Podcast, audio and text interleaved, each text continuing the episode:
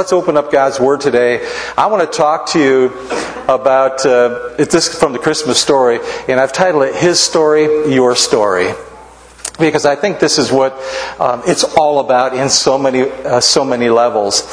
Uh, Larry, just leave this title slide up for a while. I want to talk a little bit about. We're going to go to Matthew chapter one and read several verses about the birth of Jesus. But to set that up, we'll start at reading at verse 18. But the first 17 verses of Matthew start out with this family tree. And if you're new to the Bible and you pick it up, somebody tells you, well, read the New Testament, the first thing you're going to see is this long list of names, right? And it's, you kind of like, wow, this is going to be boring. I don't recognize any of these people. I have no idea what this is all about. Let me just pick one little phrase in there. There's a guy by the name of Boaz that's in that story. Fresh on my mind because a few Thursdays ago, Raina was, was talking from the book of Ruth um, and with the ladies' Bible study on Tuesday morning. And by the way, because of what's going on, there's not going to be a glow meeting this Tuesday morning. So I just remind myself to tell you that because I want you to be sure, ladies, that's not going to happen this Tuesday. Um, but she was talking about Boaz and how his how he fit into this whole story of Ruth in the Old Testament. And uh, she did some pretty deep dig- digging, I think, because she came up with something I had never seen before. Boaz is kind of a key character. They called him the kinsman redeemer, which was sort of a legal phrase in that day, but it gave him special rights in that family as a property owner, special responsibilities as well within the family. So along comes Ruth, and if you don't know who Ruth is, very very interesting background. She's not an Israelite. She's from another country, Moab.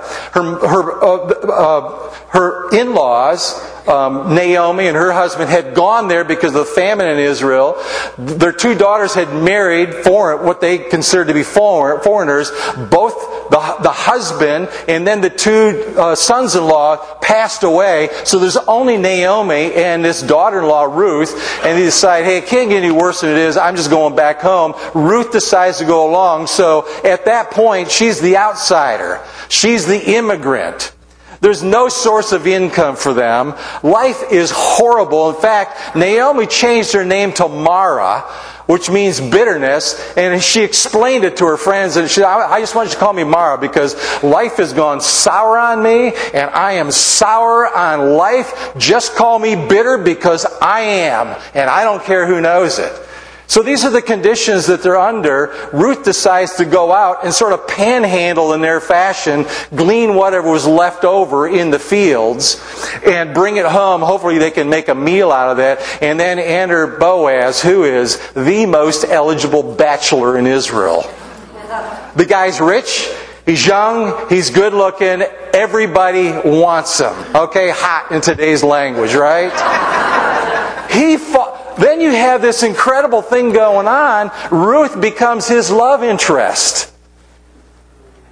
And all of this magic is happening. It is a, it's a, a, beautiful love story. But here's, here's the point that I wanted to get to. If you read through those 17 verses there, what you read is something that's totally fascinating to me. Guess who the mother of Boaz was? Rahab. Rahab was the prostitute at Jericho. And when, and she's the one who housed the spies, remember, who came?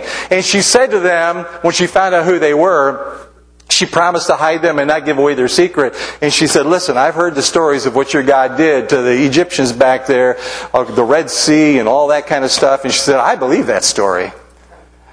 And she said, I know God's on your side. And I want to be on your side too. So I want to be on his side and everything changed. This most unlikely person becomes the mother of Joab. and the reason why he got all those verses is because there's a whole family tree of people leading up to Jesus. This is one human story that plays into the story of Jesus and his birth. And that's why I'm saying his story, your story. There's a crossroad, there's an intersection of the two. Uh, the Christmas story is so about that. I'm sure you've heard it said, um, his history is his story, uh, speaking of God. And, and it is that in a lot of senses. But let's be honest, it's not just God's story, it's the human story as well. You've got this blending of God's story with the human story that's never more evident than at the birth of Jesus when God comes into the world, takes on humanity, becomes one of us. So that's what this is all about. I, I, want to talk to you about the story of Jesus and how he got here, what God's intentions and purposes were behind that, and how it relates to your story. So we're going to look at these next verses, uh, uh, 18 through 25 in Matthew chapter 1. Now, this is how Jesus the Messiah was born. His mother, Mary, was engaged to be married to Joseph. But while she was still a virgin, she became pregnant by the Holy Spirit. Joseph, her fiance, being a just man, decided to break the engagement quietly so as not to disgrace her publicly. As he considered this, he fell asleep, and an angel of the Lord appeared to him in a dream. Joseph, son of David, that's such an interesting phrase because if you go back to those 17 verses and see how David plays into this story, I mean, there's so many subtleties that are woven into this. It is truly the human story intertwined with the divine story. Joseph, son of David, the angel said, Do not be afraid to go ahead with your marriage to Mary, for the child within her has been conceived by the Holy Spirit. And she will have a son, and you are to name him Jesus for he will save his people from their sins. That's what the name Jesus means. We'll come back to that. All of this happened. This is a critical piece of it. All of this happened to fulfill the Lord's message through his prophet, specifically the prophet Isaiah. Look, the virgin will conceive a child.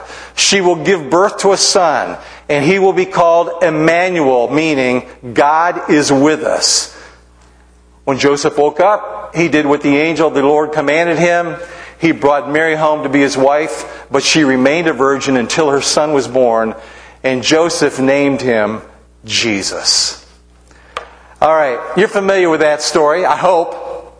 I know Christmas has gone a little secular, but I think most of us at least have this manger mentality a little bit about what Christmas is about, all the little figurines. And uh, so that's part. So I want to talk to you about five ways that God's story intersects with your story. And I think these verses point in five specific ways to how this unfolds for us. So let's take a look at the first one. God is always right on time. Look at, look at verse 18 once again. Now, this is how Jesus the Messiah was born. His mother Mary was engaged to be married to Joseph, but while she was still a virgin, she became pregnant by the Holy Spirit. For Joseph and Mary, the timing was really bad. Really bad. They were good kids. They came from good families. This was a, this was a social embarrassment for everybody involved. Joseph wanted to distance himself almost immediately. This was their, they call it the espousal period. If you read King James or other versions, we call it engagement period of time. Uh, it was sort of a blend of what today is engagement and marriage. It's stronger than the engagement that we tend to practice in our society, but not quite at the level of marriage. So they were, I mean, it was legally binding. Their families had arranged the marriage. Um, everybody knew about this. There was a period of time when there, there was a, they were separated. They lived in their own family families' homes, but the young man was busy building a home for, for his new bride they would, that they would live in together. And uh, there was no sexual involvement at that time, a time of purity and preparation for this marriage. A really special time in a family and a much bigger deal than we tend to make of it in our society. And this was not a good time for the young lady to get pregnant. Because you can't hide that. And Joseph is wondering what he's going to do, but he's got a timing problem. And I was thinking about it, so much of my story, and I suspect so much of your story, has issues with timing. You know what I'm talking about? It's like, I'm ready to do this, but I need that, and if that would show up, everything would be okay. How many of you have ever, I mean, maybe, I wonder how many of you have gone through a time when timing was an issue for you. Maybe you're there right now. Timing was everything, right? A few of us have been there where timing is critical. History is about the timeline. Facebook didn't invent the timeline, by the way. just, just in case you were wondering. Was, wasn't original with them. Ever since mankind has been interested in tracking history, there's been a timeline. And his story and your story, we all have our timeline, right? On Facebook, you can make it up. It doesn't have to be true. It doesn't have to be real. But in real life, your story does have a timeline. God's story has a timeline, and there's a point where they intersect. And there are times when it seems like our timing is a mess because it's not working out the way that it's supposed to work out. And Joseph and Mary were certainly facing that kind of a thing in their life. I want to take you to Galatians chapter 4 for just a moment. Look at this because it was, the, the application of this is not just to them. Paul broadens this to include the whole human race because he's talking about the birth of Jesus in verse 4 when he says, But when the right time came, God sent his son, born of a woman, subject to the law. God sent him to buy freedom for us who were slaves to the law so that he could adopt us as his very own children. There's a timing aspect to this. And in God's supreme knowledge, the timing was right. When Joseph and Mary were young kids, engaged to get married before they were living together. I mean, if you just look at it historically, you can see how it kind of makes sense because the Roman Empire was at near its peak at that time. They had built road systems that were unprecedented in the world up until that time, which made travel so much easier than it ever had been, which played into the spreading of the gospel um, when the church was born after Jesus' ascension.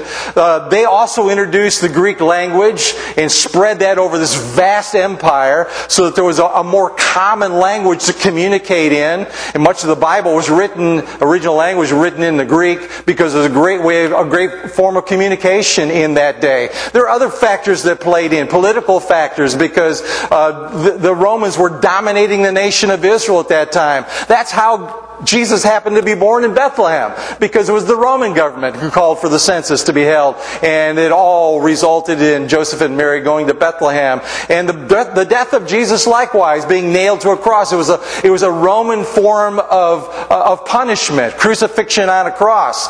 And Jesus was crucified in that, all in the plan of God. And historically, it all came together at that moment. The time was perfect for Jesus to be born. Here's the whole point of this.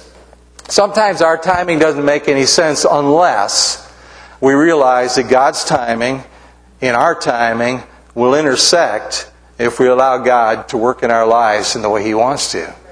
So, it's not just your timing, it's His timing and what He's doing, but He works it all out because He understands all the intricacies of those things far more than we do. But what I love about this story is that it brings a message to us that affects everything in our life, and that is this whole issue of timing that plays into so much of what we're doing interfaces with God's timing, and it becomes one thing, one timeline that we share together, His purposes at work in our life. Beautiful thing. The second thing that I want you to see about his story and your story interfacing is that God has a plan for you. And we, we say this often, but look how it plays out in this very specific story. Uh, go, let's read verses 19 through 20 once again. Joseph, her fiance, being a just man, he was a good, he was a good man, decided to break the engagement quietly so as not to disgrace her publicly. Okay, so he had a plan, right? Or at least he's trying to work out the plan. Let's go on to verse 20. As he considered this, which says to me is he hadn't perfected the plan yet because it's pretty complex. You know, how, how am I, I know what I need to do. At least I think I know what I need to do. My options are very limited. There's, there's this social embarrassment that's taking place. I need to, I'm confused. I don't know how this happened. I need to do the right thing. I don't want to destroy her in the process. I love her. But he's trying to work out a plan. As he was considering, he was building this plan in his head, trying to, he fell asleep. Probably wore him out. And as an angel of the Lord, an angel of the Lord appeared to him in a dream and God spoke to him in this moment. Joseph, son of David, the angel said, Do not be afraid to go ahead with your marriage to Mary. Okay? God's got a plan. Joseph is working out a plan. For the child within her has been conceived by the Holy Spirit, and she will have a son, and you are to name him Jesus, for he will save his people from their sins. So you got two plans going on here. Joseph has a plan, God has a plan, and at this point, he's got a choice whether those plans are going to intersect or not. That's what I love about it. I mean, we have our plans, right?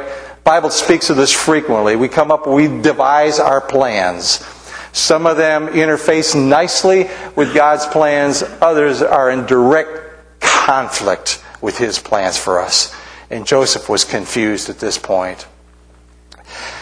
I know, I know what it feels like to have plans that just don't go anywhere. In fact, I was, I was thinking this week, when I look around and sometimes I just laugh, like, how did we get here? And Joan can understand this. How did we get here? It's, wow. Uh, what a story. Because when I think back seven or eight years ago, I was resigning from, from a pastorate and uh, I was in an education program, and I had a plan for my the rest of my career, right? And part of that plan included making some money, which I never had as a pastor for over 30 years. And uh, so I got a job with a small business in the D.C. area, contract with the federal government. And on the day that uh, my boss, who was the owner of the company, hired me, he said to me, "I could picture you as a VP in this this company down the road." So I got that picture in my head, and I thought, "Boy, this works out really well with the plan I have." Well, his plan didn't work out, which meant my plan didn't work out. And, and, and every level it didn't work out.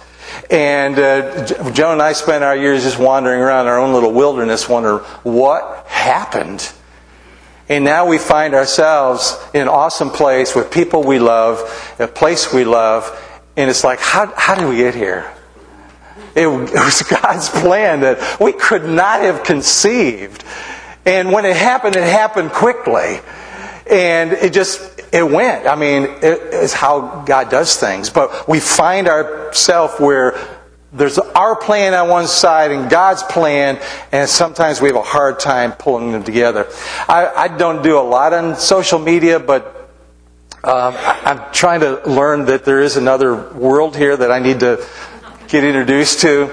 I look, I'm looking at, uh, I think it was a Facebook post somebody did this past week, and it was just a quote, short quote from Robert Frost's poem. Uh, remember the one, uh, "The Road Not Traveled." And so there's this last phrase that's that's pretty familiar: two roads diverged in a wood, and I, I chose the one less traveled. And the final line of the poem is, "And that has made all the difference." And I was thinking about it with regard to Joseph and this whole idea that God has a plan. And I mean, what he's saying is, I came to a fork, right? I could go that way or I could go that way. I can't do, I can't divide myself in half and go both places at the same time. I had to make a choice. And he's reflecting back, the poet is reflecting back now over a long period of time, and he's saying, at that moment, for whatever reason, I chose the path less traveled, and in my life, it's made all the difference. Do you think Joseph maybe could have said the same thing? I got to a point where I had decided that I was going to quietly distance myself from Mary and go my own way. She could live her life, I would live my life. And then God spoke to me and He said, Well, there's this other choice you could make. And I chose God's plan over my plan, my plan, and it has made all the difference. I don't think in that moment Joseph was thinking, this is pretty cool because I could become like a figurine in a manger story. And for the next 2,000 years, every year, people will be putting me out there on their fireplace mantle, you know?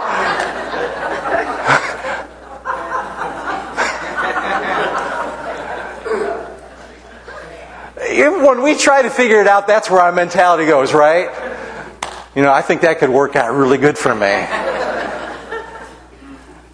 Usually not. He chose the path, and, I would dare say the path of God's plan is probably the path less traveled in our world today. It's less understood, it's confusing, it left Joseph still with all kinds of questions and things to figure out. So, say I go ahead and I do what you're telling me to do. What's that going to mean? And he finally just had to decide I don't care what other people think. I, am going to do what I know in my heart God has spoken to me to do.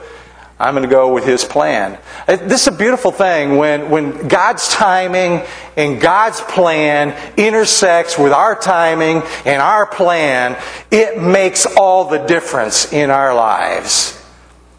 And if the Christmas story speaks to us in any way, it's got to tell that story. His story and my story are intersecting and they become one story. And it's the life that I always wanted, but I didn't know how to get there. And Jesus came to show us the way. Let's go to the third point. God delivers on his promises. Verses 22 and 23. All of this happened to fulfill the Lord's message through his prophet. And this is, this is a direct quote from Isaiah chapter 7, verse 14, I believe. Look, the virgin will conceive a child. She will give birth to a son, and he will be called Emmanuel. And Emmanuel means, the name Emmanuel means God is with us. So, what I love about that is, uh, again, history plays into all of this. Two beautiful stories.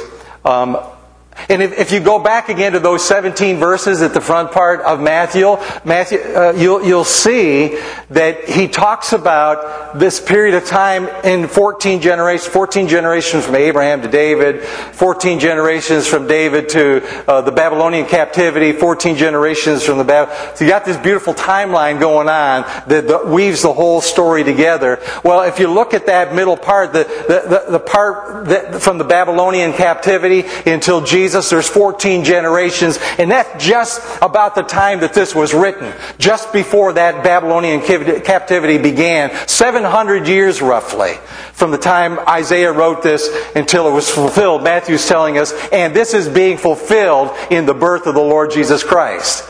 And it's unmistakable. Because when you go back there, there's a, there's a couple of interesting things going on. It looked like a previous promise that God had made to David couldn't be fulfilled. Impossible. Why? Because of this Babylonian captivity. Because God had said to David, and I'm going to I'm to create a dynasty starting with you, and you will have an ancestor, or uh, uh, you'll, ha- you'll have, um, what's the word I'm looking for? The next generation. A descendant is the word I'm looking for. Thank you. Smart people here. You'll have a descendant that will sit on the throne as king forever. Well, once they went into captivity, I mean, you read the account yourself in the Old Testament, 70 years they were there, then they came back. Israel never, after that, had a king. To this day. Hasn't happened. Kinda. But when you read this story, he shows you how that was fulfilled in Jesus. Because right down through that whole family tree, Jesus is a direct descendant. He becomes King of Kings and Lord of Lords eternally. It's never going to change. So it all plays out. But what he's saying here is that the promise, God knew, He had this plan in place a long time ago, and He makes promises along the way about how things are going to work out. This is what brings stability into the chaos of our lives. If your timeline and your plan meshes with God's timeline and His plan because His plan is all going to be worked out through promises. I mean, I, I love, as you do, uh, Jeremiah 29 11. For I, I know the plans I have for you. God, I got this figured out. I have it. Plans to prosper you, not to harm you. Plans to give you hope in the future. And although the Bible spells this out for us, He's got this plan in place and He's made promises along the way. And the one thing you can count on are the promises of God. He always does what he says he will do. If it takes him 700 years, which some of us hope today it won't take him 700 years to work things out in our lives because we're not going to benefit much from that in the near term, but he will always fulfill his promises. And God has made promises that it's going to work out for you if your timeline and his coincide. And that's what he wants for us. That's what this is all about because he's saying, call him Emmanuel because it's God among you. These timelines coinciding. It's really, really an awesome thing, and uh, I need to move on because I got a couple other points that I want to I want to wrap up with. But uh, th- these things are going on. His story and our story, your story, becoming one story. That's what God wants for you. That's what His plan is. That's why Jesus came here. It was a part of making that all happen for us. Fourth thing I want to talk about as we know this because God is with you. And I, and I want to go back to verse 23 where he says that specifically Look, the virgin will conceive a child.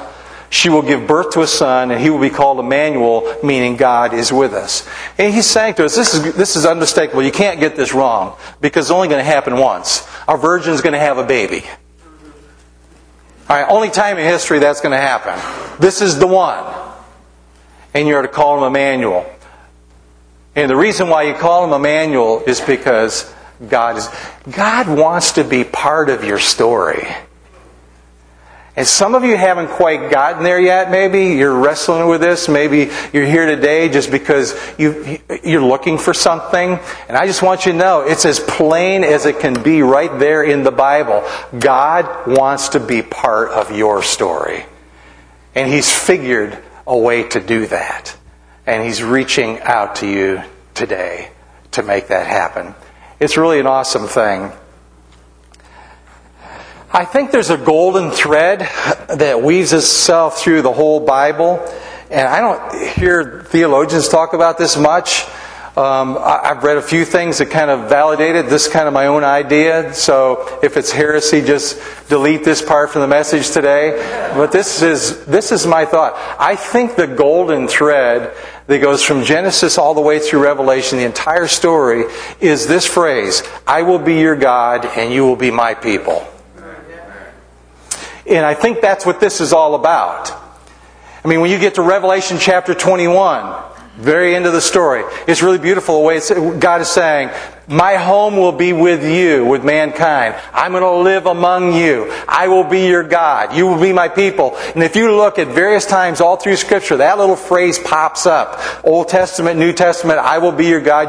God wants to be with us. He wants to be with us. He wants to live with us. That's part of the plan. When I was uh, a senior in college, Joan and I had just gotten engaged to be uh, married. She stayed, she stayed uh, back in Chicago that year and, and worked while I was finishing up uh, my bachelor's degree. And uh, we were really in love, and we were planning a, a wedding for like two days after I graduated. And it was at some point during uh, that year, the fall of that year, that um, I just really wa- I wanted to see her. And you know how college students are. We don't plan these things out real well. So uh, here was the plan. the plan was on a, a, Friday after my last class, which was in the morning, so like just before noon, my last class was over, I would have a suitcase packed, small suitcase that I could carry easily. My roommate would be ready. I would jump in his car. He would drop me off on I 44, a few miles from campus, and I would hitchhike to Chicago from Springfield, Missouri. That's as far as I had the plan worked out. Other than I would be in Chicago with her for the weekend, and somehow I'd magically get back to campus in time for classes on Monday morning. so first it went really well. Um, I mean, it was less than five minutes. A guy pulled off the highway, picked me up. Where are you going? I'm, I'm going to Chicago. Oh, that's a long trip. I can get you as far as St. Louis. I great, man. It's like, that's, that's good start. St. Louis is good. So um, we rode, and while I'm on this three and a half hour trip from Springfield to St. Louis, I'm starting to realize this is taking a little more time than I thought it would. and then I started think, doing the math on how long, even if I got a ride in St. Louis, wherever he dropped me off, on to Chicago, it's going to take me a while to get there. It might be after dark. Hmm. So we get to St. Louis, and as we're we're driving through there, and he's he's saying, "Well, St. Louis is a big place. Where do you want me to let you off?" You know, like choose a spot. I happened to see a sign for an airport, and I said, "Let me out at the airport." And that, I mean, it was just a whim.